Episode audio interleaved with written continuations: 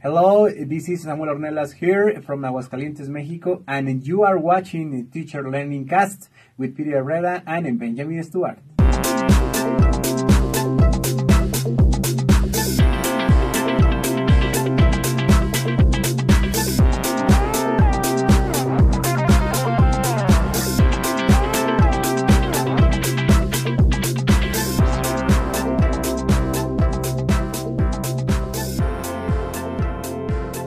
Hello and welcome to Teacher Learning Cast, episode number eight. Today is April 14th, 2018. My name is Benjamin Stewart from beautiful Aguascalientes. Good morning, everybody. Piry Herrera, also here from Aguascalientes, Mexico, in the first day of the Feria de San Marcos. Everybody's welcome to join us here in our beautiful city. A very big and important event, uh, cultural event with a lot of uh, activities to do. And Teacher Learning Cast is on the air Saturday, 8 15 a.m. Well, today a little bit later for the first time. Sorry about that. But I, am we're glad to have you with us today. If you want to uh, reach out and uh, be a part of the broadcast, feel free to leave comments on our Facebook page. You can uh, find us at Teacher Learning Cast in Facebook. A public page where you can join and get information about uh, what we discuss. And uh, if you ever want to also be a part of our live broadcast every Saturday, also feel free to reach out to us. And uh, we're always looking for uh, teachers, educators, learners, uh, anyone really ed- interested in teaching and learning to be part of the conversation. Yes, and you can If meet us. like- yeah, people, people can reach us at our, at our different uh, media and, and different means to the, the easiest way to get to us is just Google Teacher Learning Cast with the name Benjamin Stewart or Teacher Learning Cast with the name Piry Herrera, and you're gonna get different pages because you're gonna see uh, Ben's Benjamin's personal website, my personal website. You're gonna see the Facebook pages of us, and you're also going to see the, the facebook page for teacher learning cast so that's the easiest way to reach us but you can also get directly to our website which is um, benjamin's website is benjaminlstewart.wordpress.com and my website is pd uh, uh, hummers sorry is hummers 2000 um, dash uh, dot dash pdha And also, if you, we have a, uh, a page in YouTube, and uh, we're also checking for comments there. So feel free to post qu- uh, questions. If you're uh, watching this broadcast live, feel free to leave those. We'll be trying to uh, capture those questions uh, as as much as possible throughout the broadcast. But today, PD, um, I wanted to talk to you, to everyone, uh, about the SIOP model. And uh, today we'd like to talk a little bit about that and in terms of teacher talk time, kind of combine those two topics today. So I'm going to start uh, by sharing my screen here. And I'd like to begin first, before I introduce really what the SIOP model is, the Sheltered Instruction Operation Protocol, I would uh, first like to think about really the differences between second language acquisition and foreign language acquisition or foreign language learning and second language learning. Uh, because I think this is kind of relevant in terms of the SIOP model, which really comes from uh, the United States and this whole movement of trying to integrate English language learners into the mainstream uh, classroom. And so, if we look at the differences between second language learning and foreign language learning, basically, second language learning is where English language learners are in or within speech communities that are of the target language. So, for example, English language learners living in the United States would be living primarily in a language community that that speaks English or the, the target language, where their native language might be a different language.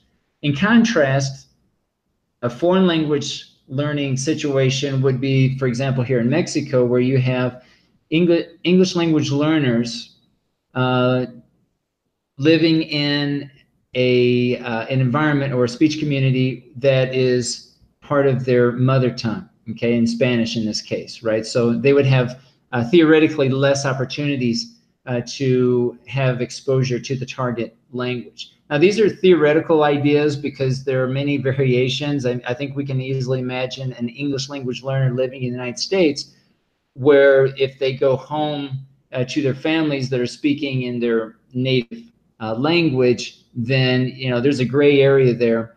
Uh, but basically, uh, the idea with the SIOP model, which I'll go into detail here in a few minutes, is really about looking at second language acquisition and trying to find ways to incorporate uh, or help learners through that transition into mainstream classroom.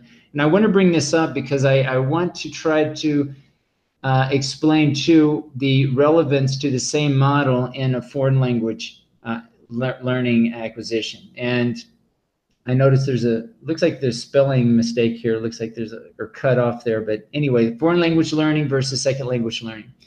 So the SIOP model was developed, like I mentioned, primarily in the United States, and uh, Pearson has really jumped on board as well to promote this idea of the SIOP model.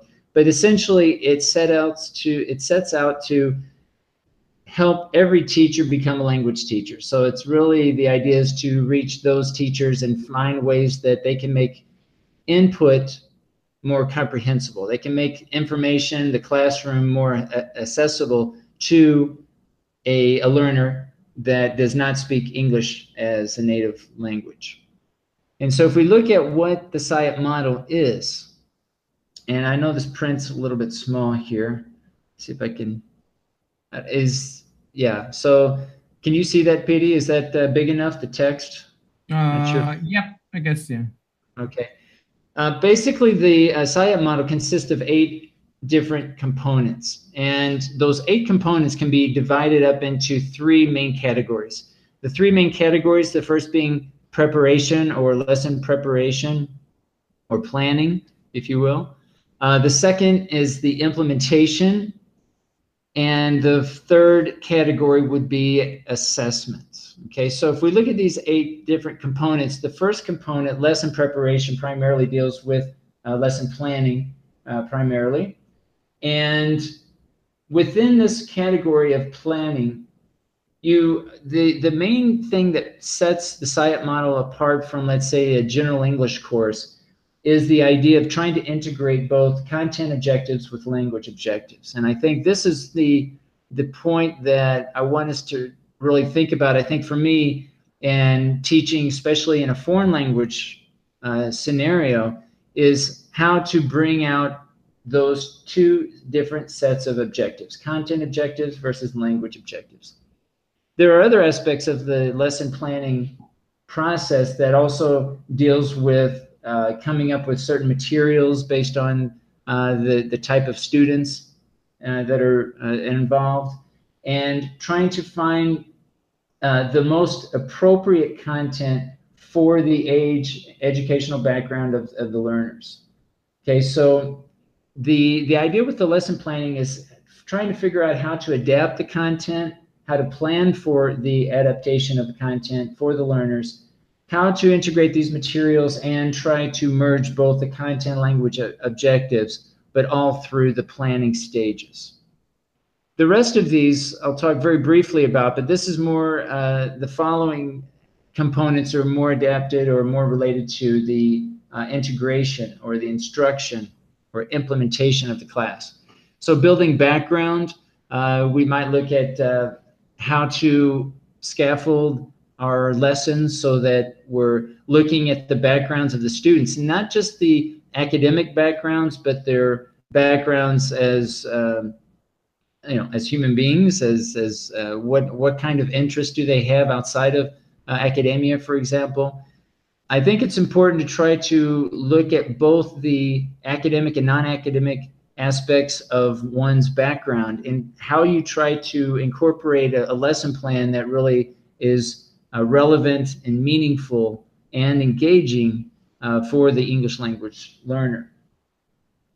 If we look at uh, comprehensible input, uh, this idea is basically how to maybe slow up the speech, how to use repetition, how to use hand movements, hand gestures, facial expressions, even realia uh, to uh, make the input more comprehensible and, and not forget the fact that uh, the learner is trying to grapple or trying to understand the uh, language and uh, through through a, in a particular class. Strategies is interesting because I think we can look at it primarily as English language learning strategies, but I think you can also look at pedagogical strategies as well and how those strategies uh, are brought into the uh, to the classroom. But specifically, we can look at uh, learning strategies by helping students learn how to solve problems, how to predict, how to organize information, maybe summarize, categorize, um, even self-monitor, how they can use their own learning strategies to metacognitively look at their own learning experiences and see and to determine what works and uh, what doesn't work. If we look at interaction, we can uh, look at interactional patterns or group configurations. So students at times will work individually. They may also work in pairs and small groups, and they may work as a whole group. And it's really trying to find that good combination the effective combination of these group configurations in a way that both helps them meet their content goals as well as their linguistic goals. We can also look in terms of interaction at wait time. And I think this is a really interesting concept in that how do we build in wait time that allows students uh, the necessary opportunities to think and communicate.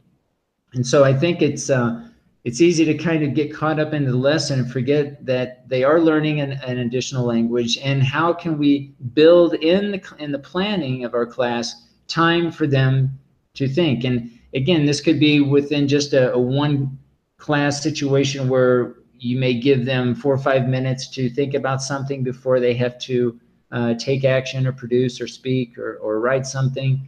Um, it might be even the pacing of how the teacher speaks to the students. So maybe more pauses and, and uh, slowing down the speech, as I mentioned before, kind of relates to pace, but it's actually just how much time do we give them to really think about uh, what it is that we want them to do.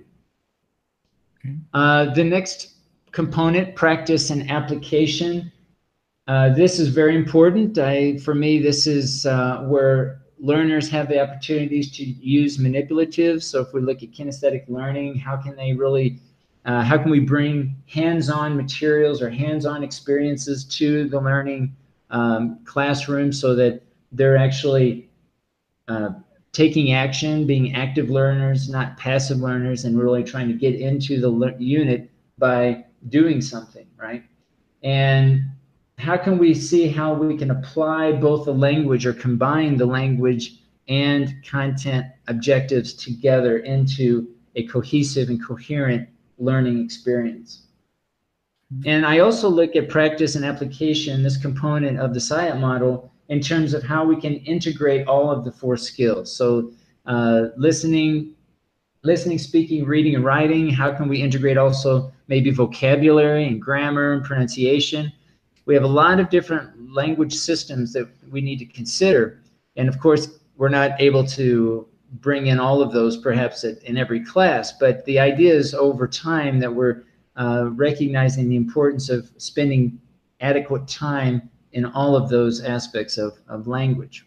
Ben, uh, it kind of raises a question for myself. Uh, in your experience, uh, what do you think it's it's it, it tends to be a little bit more to focus in in the application and the practice? Is it that uh, it's kind of uh, language class approach contextualized in whatever content it's it's giving, or is it a content class which happens to use the language? Yeah, that's a, a good question, and I, I think that's one of the things that I'd like really everyone to kind of reflect on is if we're talking about a general English class, okay, I the maybe the tendency is to focus more on language and less on content because just by the nature of the of the course, I, I think we've seen many examples of syllabi where the the goals are explicitly stated that relate to language, whether it's uh, the notion of the language, the function of the language, and and really limiting the objectives to the language part of uh, of those objectives.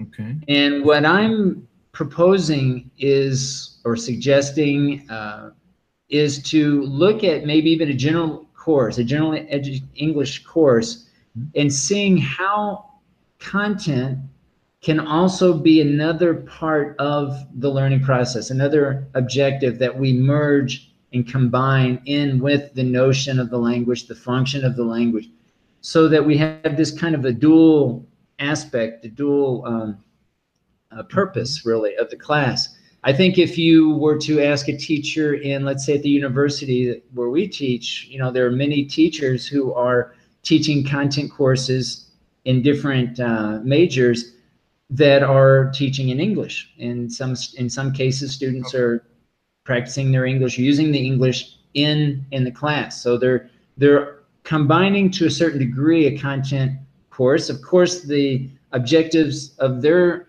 uh, situation of their course is is content, and that would be the flip side of the uh, uh, if we're going to compare these two different types of classes, where in their case maybe they need to focus more and bring in more language objectives to complement the content objectives. So I think it really depends a lot on the type of class, but either way, it's really trying to find ways of using this SIOP model and bringing in both of those two types of uh, of objectives. And we've talked a lot about this, uh, PD, about the importance of context. And I think yes. this really is about uh, addressing the context of the class. What is the context? What is the, the situation where we want our students to reach out and work towards these, these two very different but very much related uh, sets of objectives? Yeah, uh, I'm I'm kind of looking at at, at the model as uh, as the Joker card, like filling mm-hmm. a gap, which uh, or helping to fill this gap between the different um, trends in in in the use of English in the classroom. We have uh, general English, uh, which happens to also be considered as non-existent because there's always a purpose for English by certain authors, right? And then we have the ESP idea, which is uh, teaching English for a very specific purpose. But then we also have the content classes, which are taught in English totally. And, and, and, what I'm understanding here is that the SIOP model can, uh, tends to be in the gap of uh, being able to be adapted to these three different kind of classes, and, and, but bringing pretty much focusing on the context as you just mentioned. So I mean, it's it's kind of uh, having some form in my mind right now how it works but but yeah I, I, look at it like a like an adaptable situation of whether how much how much you need of the language. So maybe you go towards the grammatical part or the linguistic part in certain moments whereas in another type of courses it may tend to be a little bit more focused on the content. Let's suppose we're talking about people that learns english for pre-service of something or maybe in-service people that needs the language or maybe general english classes in which we have a very purposeful um, way of presenting the language. Yeah i think the easy thing i think for many language teachers are, is going to be looking at the SIOP model and say and say well i already do many of these right? Many of these uh, about you know interactional patterns and slowing the pace of speech and so on. You know especially if they have taken a, a ba uh, in english language training they may say well this is obvious right? These are things that we we are trained to do that we do all the time through whether experience or we learn about it in some sort of course. But i think the uh, the, the takeaway for me is keeping in mind the whole time when you're talking about all of these aspects of the SIOP model is that you're again trying to achieve two objectives. The content objectives or the students need to achieve these two is the content objectives and and the language objectives and really trying to find ways throughout the model to incorporate both of those uh, into one.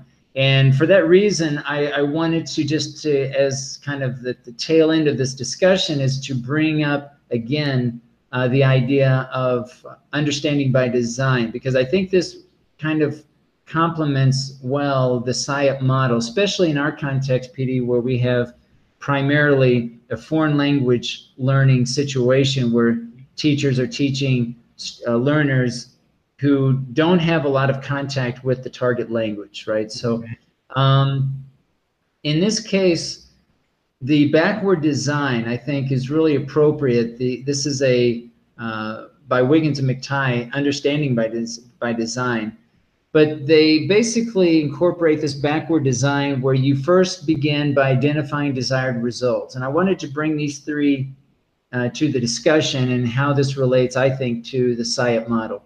So if we look at how we def define our desired results first, they ask a simple question, what do students need to know and be able to do? So for me, for if we are looking at our own classes, where, whether it's a general English course, an academic course, English for specific purposes, or whatever, think of what our students need to know. So for me, that's the content aspect of it. That's those are the understandings part of the uh, equation, if you will. And then the second part is what do we want them to be able to do? Now this is interesting because this is now more related to skills. One would be knowledge, what they need to know, what they need to be able to do is related to skills. But as you know, we have language skills that we're primarily uh, considering. But in a content course, let's say a math class or physics class, there are also technical skills that are also part of the learning process that that may or may not directly relate to uh, to the li linguistic skills. Mm-hmm. So when I taught, I had the opportunity and pleasure working with many teachers at the university about helping them uh, incorporate English into their own courses uh, and to their own subject courses. And we had to actually deal with three different types of results. One was the understandings, that the, that's the content knowledge. But with the skills, we had had to actually divide those skills into two areas. One being linguistics or being related to language, and the other being a technical skill because these were you know, these were teachers who were teaching, you know, again, math and science. And so there was a lot of uh, technical skill involved in doing either some sort of computation or programming, if we're talking about computers and so on, that weren't necessarily uh, the same as, as language, right? So in those cases, they actually had, we had to deal with kind of three sets of desired results, two being two different types of skills. In contrast, for English language learning, I think we could assume that most of the skills that we would try to uh, deal with would be primarily related to language, right? So that we wouldn't be necessarily uh, expecting English teachers to be going into the depths of mathematics and physics necessarily. I mean, you know, it depends on the situation, right? But, you know, I think that it would primarily be related to language. So I think it's important to make that distinction here at this level, looking at identifying desired results, look very, looking very closely at what type of class, what type of English class that we're, we're dealing with, and understand that it's going to depend on, on the situation. The second aspect, the determine acceptable evidence, for me, this is the assessment. So notice that the assessment, noting, understanding and planning on how we're going to assess our students comes before the third step of planning the learning experiences, where for me, planning the learning experiences is where the SIOP model would enter into the equation, right? So the SIOP model is going to be coming in uh, after we've identified the results and we figured out what, how we want to assess our students, both from formative and summative assessment perspectives, and then bringing in the, the idea of some sort of SIOP model. Where we try to then incorporate both content and uh, language objectives. Yeah, it, it's giving me the idea uh, of something we also talked before about the purpose and having a, a broader view of the purposes for a class. I mean, when we talked about context regularly with with uh, in in in my classes with the students, when we discuss this, uh, we I, I, tend to encourage them to always look for a, a proper context for the linguistic aspect. Now, uh, this view sometimes leads you to a class by class context, and in in some cases it it, it is uh, for example, primary schools here in Aguascalientes, they have this model in, in the National Program of Education of having tasks during different classes. So they have objectives in the, uh, maybe four or five classes for one objective. So uh, and pretty much it's also the context in that in that sense. But with this model, I'm, I'm looking at it. I, yes, you have uh, this kind of context and objectives, but you always have to consider the broader view of the whole purpose for the for the course, which is something we've discussed something, and taking into account what comes next and what's the relationship with what you are looking at right now, and when you have looked at it before, and and connecting the dots and and making purposeful all of this teaching through not only the language aspect but the content itself now. Yeah, and how to look kind of through different disciplines, cross discipline. Like if they're learning uh, other uh, types of courses that we're bringing in other uh, types of knowledge and understandings that they're learning in other courses and how can we bring that into uh, the court into the, the learning experience if we look at like extension courses for example where we might have maybe some students uh, in some cases we might find that knowing what they're majoring in and what their backgrounds are with regard to their studies and how to bring that into the language learning experience i think would be something very much relevant to the SIOP model. You might have then professionals as well that are taking uh, English courses that have some level of experience in the field, in their own respective field. And in those cases, doing something similarly where we're, as English teachers, trying to find their experiences and their knowledge and trying to bring it into the learning experience. I don't think this necessarily means that we need to be experts in these areas, but I think we need to uh, investigate and know enough about uh, both the learners and these different fields in a way and so that we can try to bring in those those concepts into the learning experience. And and I can say that you know I again have had uh, the pleasure of working with a lot of teachers at the university who are really experts in their field that know a lot about the, the content. And just knowing a little bit about those fields and trying to relate to them basically is what you're trying to do. And bring that into and give them ideas about how to uh, you know learn and teach their content in different ways in english. I think we can try to do something similarly with our uh, with just a general english course trying to find ways to bring in that that context. And it really boils down for me trying to look at some common uh, functions of language that we deal with on a, on a day-to-day basis in real life, like trying to solve problems, trying to resolve conflict, cognitive conflict, uh, trying to form an argument.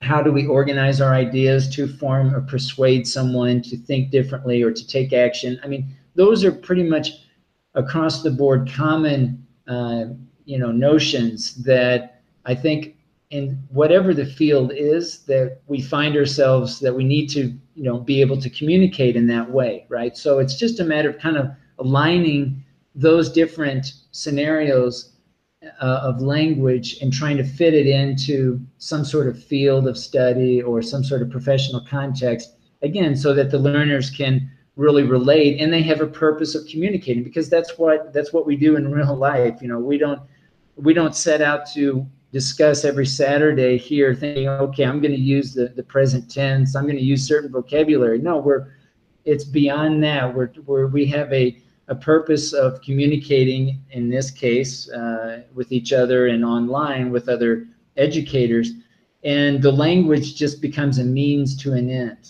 Right. So it's really looking at how language becomes a means to an end, and the content also becomes, excuse me, a means to an end to develop the language. So it's a reciprocal uh, situation where you've got content trying to help learn learners improve language, and the language is there to help them learn more about the content. Right. Yeah, I think what I'm taking from here, uh, and I'm gonna really consider this to see how much um, uh, I can work with this, is is this idea about the class to class context uh, and looking for a context for every class or every couple of classes versus uh, finding a, a, a, way of adapting the syllabus to a broader context, which can be like uh, uh, have that, can be there outside at all time while I determine what's going to happen in the classroom, guided not only by the language or by a day by day context, but a broader view of a wider context. Yeah, and, and again, I think it's just to not look at each class as a, an isolated event, but right. one that relates to what they're going to do tomorrow, related to what's going to happen after that, and mm-hmm. seeing where this, the teachers and students have been in the past. So it, it's kind of just a sequence of not just, uh, you know, uh, within the, the day itself of, of activities, but a okay. sequence of daily activities that lead to some broader um, you know objective and we've talked about this again with performance tasks and we can maybe talk about that another day but looking at performance tasks and looking at that that ultimate goal that that learners are are going to have to achieve over a course of let's say a unit maybe one or two weeks or, or whatever but but yeah, that's that's really the the idea and what I wanted to kind of bring forth uh, today and share with everyone is this idea of the SIOP model, how to bring in two particular sets of objectives, content and language objectives, and right. and then looking at these greater understandings and, and even essential questions and how we can really uh, bring those two uh, objectives together in both the, the planning and the implementing uh, implementation stages. Right, really, really interesting. I mean, I'm I'm a little bit into ESP in the ESP aspect too, teaching a class on, on needs analysis, and it's pretty much uh, it's it's very related uh, uh, with the slight difference that we in in the class I'm teaching we are focusing on on um, uh, uh, people that is actually already working with the need of using the language. I mean, uh, English for occupational purposes specifically but as I mentioned, this this brings a, a kind of uh, helping to fill the gap that is between how do I jump from a general English class to a content class or ESP, or how do I manage this? And I think it's uh, kind of uh, helping that that way. Yeah, like and, uh, yeah, yeah. Yeah, go ahead. Go ahead, Billy. Yeah, I'd like to invite the, the viewers just to to uh, join us, participate with us, and um, visit our different pages. We have the page for for the program, which is in Facebook. You can uh, look uh, search for it as Teacher Learning Cast, and you're gonna see it. Uh, if you Google Teacher Learning Cast with the name at the end, Benjamin Stewart or Piry Herrera, you're gonna have a lot of results related to the program and the YouTube page and uh, our personal websites and uh, we would like to invite you to join us in any way, like asking questions, making comments, or uh, if you want to join us in any talk, we can arrange that and you can join the Hangout, which we are transmitting live. And um, uh, we, we, we, would like you to start liking the page and sharing the page with everybody else so we can have uh, a little bit more of a community more than uh, just two guys speaking. yes, and if you have comments, we're definitely interested in your uh, feedback and ideas about, in this case, uh, trying to bring in both content and language objectives. Any topics that we discuss, we're, uh, we're always open to uh, revisiting those if you, again, want to bring, be part of the conversation or post uh, questions in Facebook that you want us to address or just want to uh, leave comments. Uh, so feel free to do that. We encourage everyone to do so. And we want, again, to bring in other educators as much as possible into the discussion. So Piry, I think you wanted to uh, discuss in the next segment about uh, teacher talk time, kind of expand a little bit on what we discussed in prior uh, meetings. So I'll hand it over to you then. Right. I don't know if you can see my screen right now. Yes. This is one of the regular talks I have uh, with my students at, at uh, uh, specifically in teaching workshop. And it's one of the first topics uh, we see in class, which is the use of voice. I wanted to bring it up as a follow up of last week uh, comment about uh, teachers talking time in the classroom.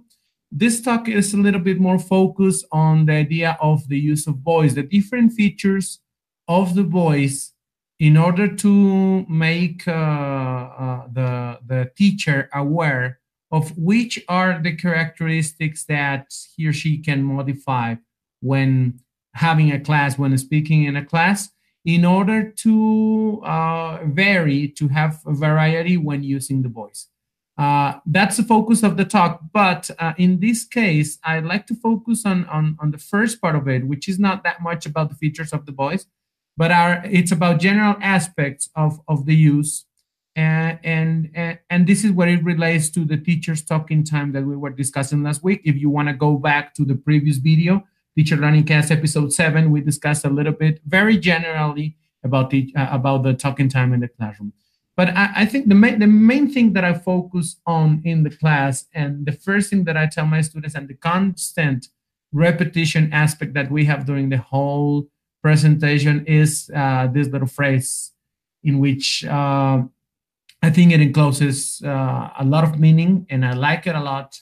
Uh, I, I, I, I, I, think I, I composed this from uh, the different sources I have from uh, Garner and sorry from from Teaching Practice Handbook and Teach English from Adrian Doff and and Teaching Practice Handbook from Gower and uh, and some general books from Harmer and and, and teaching. And the idea is that every time that the teacher speaks, it takes away students' opportunity to speak and um, considering that nowadays we are in a, in in in trend of making meaningful meaningful classes in which students actually don't just learn things by the sake of learning them but use them um, it applies to that situation in which we want students to be the users of the language constantly. It also applies to the weird situation in in mexico and i don't know if in other countries but here in mexico it's common it's a common thing that you uh, know that your students are able to i mean language learners uh, are, are capable of um, reading of, of maybe stating a couple of things in writing uh, but speaking is one of the weakest skills when they do not have contact to, with uh, english speaking countries or they don't travel abroad and, and it regularly it's hard to find somebody that has uh, an affluent speaking skill when they don't have contact outside. So this also co- uh, helps us to reflect on that aspect and and having the the moment to say that uh, it is better that we have our students speaking. Now, last week we were mentioning that it's not just for the sake of diminishing the talking time, and, and also in here I would say it's not just for the sake of uh, having students speaking. It's, it's for having students practicing and and and really using every single opportunity of the class to participate to activate their minds obviously to practice the language to reinforce their pronunciation and we can go on and on and on by uh, because for the many reasons to have a student speaking instead of the teacher speaking. So this changes a little bit or a lot of a lot of bit. Um the um, perspective of the teacher being the one that presents that gives some information that then has students working in a worksheet or in some in the book or something to complement right it gives the idea of having the teacher in constant permanent interaction with the student having a balance now uh, the idea is that when you speak in the classroom as a teacher well or as a student too but mainly we're focusing on the teachers right now uh, uh, the voice says a lot about you. And if you take over the talking time in the classroom, then it is when uh, when we see that the main focus of the class is the teacher doing something or the teacher presenting something. uh, the teacher being the protagonist of the story in here. All right, and this is not what we want. We want the students to be able to be participating at all times. Now, uh, statistically, uh, we know uh, it's known that the the audience uh, do not capture everything we just said. We need to be careful about the, how we say things also, and how, which is the way we deliver when we speak in the moment that we speak. Uh, spoken language is fully captured, and then tone and intonation, it's a, a great deal of it. And the most of the thing is the body language. So can we, the question would be, can we substitute a little bit our speaking by movement, gestures, or indications in a different way than just telling students and taking over? That's uh, something a little bit for reflecting at this moment. Um, but I wanted to get, uh, well, this is something that I mentioned last week, the, that the audience only cares about what's the point? What do I do with it? And what's the benefit of, of what do I get from knowing this? And I think this is a good leading for a classroom too. If you think about the language and the function of the language, it is important to make uh, shortly clear what is the point, uh, how do I do it, and what is the benefit for students to doing it. And we are going back to what we just discussed about the context, right? We do have a, a linguistic topic. We do we have a goal for, for linguistic, but what is the function of it? And what is the application in real life so that the students can benefit from learning this? And finally, just not to get to through the whole presentation, well, there are different aspects that I mentioned in here and a short activity that I do with the students and, and how to say things. But the main thing is uh, something that I uh, come to call, uh, to name with the acronym of KISSing students. And that's the invitation uh, for today. KISS students. Keep it simple for students when speaking in the classroom. Since every time I speak, it takes away an opportunity for students to speak, the idea is to keep everything I say as simple as possible and in balance. This would be the combination in balance with the students' participation. So uh, pretty much the focus in here would be like uh, thinking about what am I saying, what are students doing, and having the idea of going hand to hand in the classroom. I do something, students do something. I say something, students respond to uh, with something. Uh, I have the need of uh, having two small aspects to be mentioned together. So I consider that I took uh, double time in speaking. So I would need students to participate at least double. As to put it in simple words, it's not a, a, a there's not a formula for this, but um, uh, but the idea is to consider the situation that it's not a lecture, it's not a talk, it's not a broadcast like this one. uh, it's it's a situation in which we want students to develop the skill of using the language. And with this idea, uh, I go back to many of the aspects we discussed before. Uh, do you remember when we talked about the opportunities of changing the lesson plan and changing objectives and taking this romantic uh, view of uh, spontaneously students wanting uh, willing to learn about something and participate and discuss about something. But all of this with the idea that you are giving them the opportunity to participate to think to speak to to to put out whatever whatever they have inside. And um, my view about this is that besides language, uh, humans being, we have, uh, I, I, think in general, we, we mostly have a need of being heard and, and, and being taken into account somehow.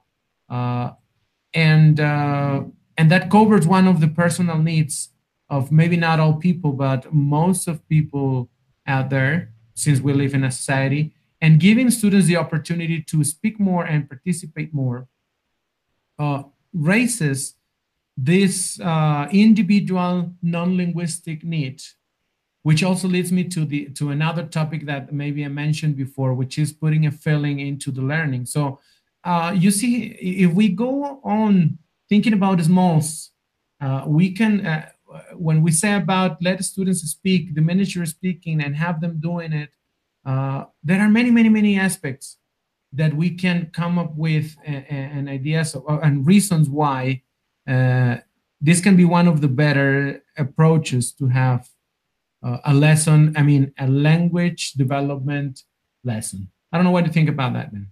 Yeah, this is interesting, and I uh, one of the slides that you shared really, yeah. and if I can remember it correctly, the percentages there um, yeah. and the the categories. You had a slide there that dealt with, I think, seven percent was related to language, thirty-eight percent was related to maybe the tone, I think, and fifty-five percent was related to body language, if I remember correctly. Yep. And I'm curious. For me, though, that really talks a lot about uh, teacher presence, really. I mean, when you're looking at teacher presence, how, how does the teacher uh, present himself or herself in the classroom? And what kind of presence does he or she have? In your experience, I'm curious, working with English language educators or teachers in training, which aspect do do they do they struggle with which one of those becomes more of a challenge is it the language itself is it the tone is it is it the the body language and i know they're all kind of related um, but is there any one of those that uh, that you based on your experience kind of uh, it just is is a bigger challenge for them it, it, it, totally depends on the students. They are really different, and that's why the individual work is really important in this type of courses. The individual sessions in which in which you discuss very uh, uh, personal things for students. Now, uh, as a parenthesis, uh, sometimes there's a trend during the during the week or the, or during the classes in which I tend to repeat a lot of same kind of things to students, but as a solution to uh, as a standard solution or, or, or ideas to have solutions. But they struggle in different aspects. Here in in in my experience in in the BAI work in uh, language is one of the common things. The, the the domain of the language the proficiency of the students is interfering with uh, with performances. Now that said uh, whatever whatever their development is, whatever they struggle with, whether it's the language, whether it's uh, the the tone of voice, whether whatever, I think more than even the language, the the main thing that may cause trouble is uh, whatever they have in their mind from years and years of being in a certain system of teaching in which their view of a class is, I think I, I already mentioned it uh, somehow before, the teacher presenting something, the teacher being the start in, in the class, giving some information. Uh, now, depending on teacher's interpretation and interpretation and his or her capacity to to retain that information and and select the proper information right and that's your idea. I'm the source of information. I have this information and I have to come to the class and I have to come and give that information. And then I have to set students to do something with it. So I prepare a flashcard, I prepare a voucher, I prepare something so they can work with it. And I think that's the biggest thing because whatever their level or struggle is in technical performance, I think 90% of students or more uh, in every class. I need to work during most of the semester on trying to make them aware that uh, a communicative class for students is not the teacher giving information. I presented it in this way to them. What's the difference between you and the book? I go to the book and I just read the, the information is there and, I, and the exercises are there. So what do I need a teacher for if you're going to do pre- pretty much the same than the book? Now, yes, I know there's a difference between you speaking and, and me reading the book. Yes, but uh, the, the difference is just the delivery. I'm going to read it or I'm going to listen to it. Uh, but but yes, this is the, the big thing. And that's why last time we talked about talking time. And this time I wanted to follow up with these features, I mean, the presentation is about the use of the voice, but yeah, it, it goes towards the idea of the talking time and having a student's talking time. Now, this makes the point that I wanted to make uh, with bringing this, uh, this short information. If you have students speaking, it creates in the teacher a lot of needs that needs to be supplied. If you go towards the approach of I need to make my, my students to speak as much as I'm speaking or more than I'm speaking, it it creates a lot of needs in you since planning, creation of material, selection of language, I don't know, the register that you're going to use, uh, the talking time, the, the worksheet that you're going to bring, and everything, if you start to adapt many of the class aspects so where's the idea of I'm going to have my students speaking more than I'm going to do it, it changes the view. And, and as a quick example, a presentation class. I have a new grammar feature to present. How am I going to make my students speak if they don't know it, if it's something new? And that's when we go back to the all thought of the teacher presenting the grammar so that they use it later. And I ask my students, how can you do this without you speaking? Don't say it. Now, students cannot tell you because they don't know. So, what are you going to do? How do you create this environment? And that raises the need of selecting, preparing, designing, and coming to the class with this idea of let's go hand to hand, exploring uh, whatever resources I, I, I kind of prepare and whatever resources you have also student or you can find to uh, raise learning. Yeah, I, I, tend to look at classroom discourse in two general categories, and and and what you you've been discussing here uh, really made me think about uh, the differences between these two, especially for uh, teachers and training who are also English language learners, because I think that's a very important aspect. And, and I, we, we, I think, talk about it as if it were obvious. But um, for those listening, this is really the situation, I think, where if we look at classroom discourse in two categories, one category being that the it the discourse, the discussions come from the teacher to the whole group, or from the teacher to a small group, or from the teacher to a one individual student. But it's it's more the presentational aspect that you mentioned. The second category would be the student to the teacher, whether it's an individual student, small groups, or whole group back to the teacher.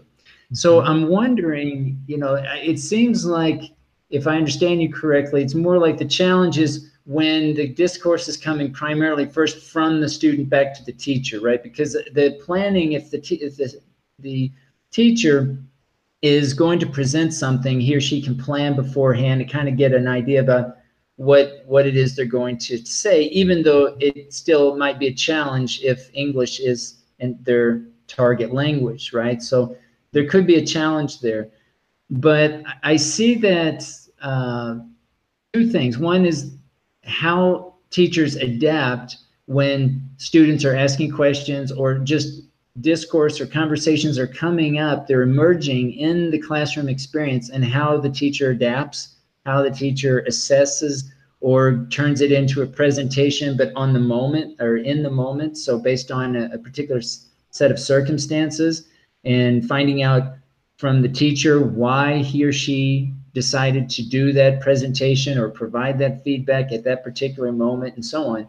For me, that seems, of course, I think more challenging, but it, it's interesting, right, to see how that emerges versus maybe a teacher, a trainer who goes in and plans and then presents from the very beginning of the class, for example, something that was planned uh, beforehand.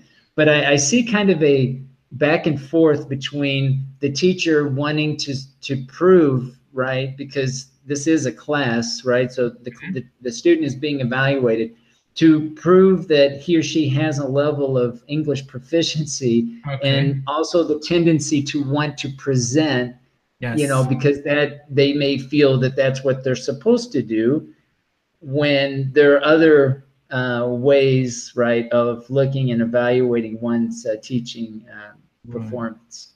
You're bringing a very interesting uh, point in here because I have a personal idea, and I don't know how controversial it can be, uh, but I always said that all per all people, everybody that wants to be a teacher or thinks about being a teacher, uh, it's a rock star.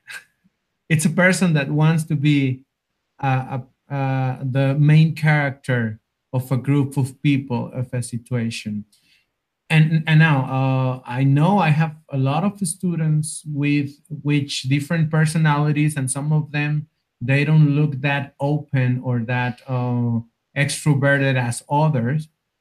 But even those students, I, I, my idea is that if you have the the wheel if you really are in this career because you want to, I think that's one of the main characters, and and and it can and it and it is one of the things that contributes a lot to the idea of you being the protagonist of your class and and taking control of everything in the sense of me speaking, me telling, me showing, uh, and me doing. And, and besides that, because that's a way here in Mexico we've been taught for many, many, many, many years, and hopefully that's changing right now. Okay, but but in our previous generations, we still had a lot of teachers protagonists in classrooms and, and and yeah that's an idea that i've always had. We all all teachers that are teachers because they want to is because they are uh, like a cover undercover rock stars well and and in your context like i w- i'm trying to think from the student standpoint right if if i'm in a class i'm being observed and there's a question or an issue that comes up I my tendency, my desire is going to be like, okay, I know the answer. I need to tell them what the answer is. Right. When another approach could also be taking the time to help the other learners develop the answer themselves. Even though I know the answer, I'm not going to, and, and that kind of goes against your rock star kind of image, right? It's like if I'm the rock star, I'm going to say, "Oh, I know the answer. It's this. You need to do this. You need to do this." So that changes the role completely of the teacher, where we're trying to actually help students learn that there's other roles where you might say, "Okay, you know, let's see, let's work this through and see if how I can facilitate the learning process so the students are can can reach the answer themselves." Because as we know, if we can do that, the students are going to uh, retain that information that they're going to learn a lot more if they discover the answers or the language themselves versus we're telling them oh you know what the translation of this is and we're doing all the work so to speak right. Now let me reinforce a little bit the rockstar thing with the same comment you are making. Now what about if you don't know the answer as a teacher? What what does that cost us in teachers? I've seen classes uh, uh, good classes like like in the standards of performance and technical aspects and content and and uh, knowing the topic. When a single question from the language learner to the teacher and the teacher not knowing causes a crash and the teacher crashes down because of the anxiety of not knowing the answer and i think this reinforces the idea of me being the protagonist in the class me knowing everything and me being able to show you that I know and and that, that's why I'm the teacher, being the rock star in other words.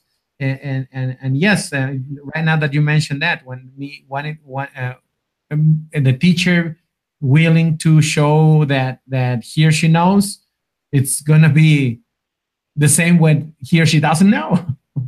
Yeah, and I, I think, and it depends on because we're talking in general. It's going to depend on the yeah. details and how right, much right. The, the student knows or doesn't know. But I think that most of us can relate. I mean, I certainly can relate. There are times that we're in a class and we either we don't know the answer or we say something first and then we're realizing as we say it that uh, okay I'm, i made a mistake and so what do I do in those cases? What do I do when I simply don't know the answer or I just said something and I immediately realize in the moment that I made a mistake? What am I going to do? And I think that, you know, my approach has always been, and I've talked to other students about this, other teacher trainers about being honest with your your students, right? And and in those cases where you don't know you made a mistake or you don't know something just by being honest with your students saying okay i'm going to follow up you know right. tomorrow we'll discuss it and i'm going to look into that and i'll get back to you i think that they certainly appreciate that much more than uh, you know the bs and or just some teacher saying something when the students because that's the last thing we want to do is you know teach them something incorrectly or you know knowingly doing that and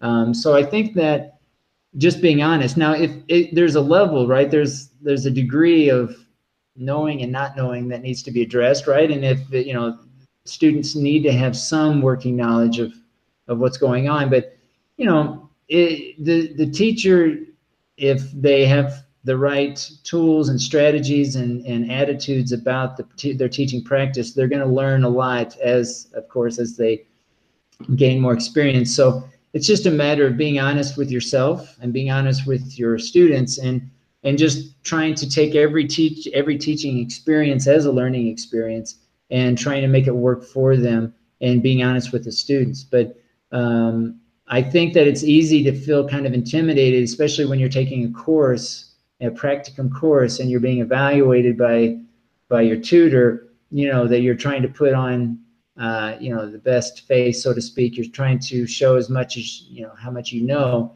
But i don't think it always has to be in class itself. I mean i think your conversations with the tutor reveal should reveal a lot of information about what the, the student knows uh, regardless of kind of what happens in, in the class itself right? So it's that that tutor relationship the communication you have outside of the class the reflections that, that go on there versus uh, or not versus, but in addition to the uh, ex classroom experience.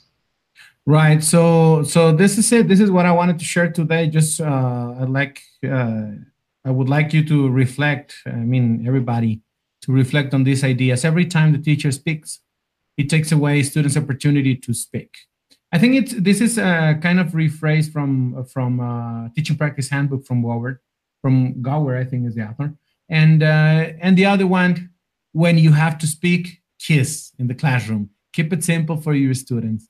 And uh, I think the time is is reaching us, Ben. But I, I wouldn't like to leave uh, without sharing with you uh, something very quickly. I just wanna brag a little bit of what happened yesterday.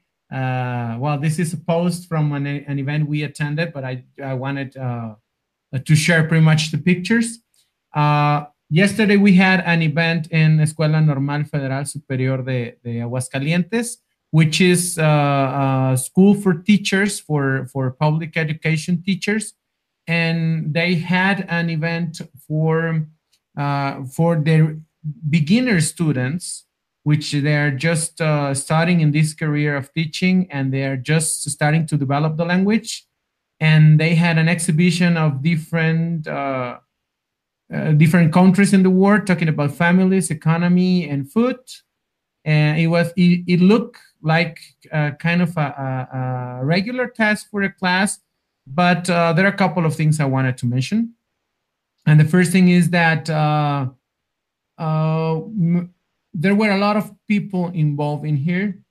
I like the idea that all students prepare something and where they're ready to have the exhibition and the teacher who, uh, the teacher who organized Tere Fernandez, who organized this event, uh, dedicated some time to invite other universities and coordinators and teachers to the event. So we were there like seven important institutions, seven or eight important institutions of the state uh, were there in the exhibition of students and i could see besides all of the aspect that this brings together like making the connection the link the the uh, famous what we call in here in the autonomous in spanish vinculación with other institutions and coordinators and and and directors because we had the sub directors there and we have the main coordinators of different institutions in there. And uh, more than that and beyond everything you can say about that the faces of the students and knowing how important it became for them and how for some of them it was stressful because they know about their language level right now at the beginning it, it was kind of a stress, but it became a challenge. And I could see some students when you approach them to to to the stand, and they would hide behind others, and they would not uh, they would tell you, "Oh, talk to him or not to me" or something like that. But as the time passed by, and they started to see the reaction of us visitors, they started to uh, get like uh, in confidence, and they started to speak. And yes, we could see some of the limitations because they are just beginners but they did their best and they tried that. And I think it was a great experience beyond the organization and everything that it takes. The importance that the coordinator of this event took to include other institutions, other people at, uh, beyond their their world in in their school, and making a big deal about something uh, for these students which are just beginning. I think this caused an impact that is going to stay with them forever. Congratulations to the organizers of the event, the sub-director of the institution, the director of the institution was also, also there, and especially to the teacher who organized this event.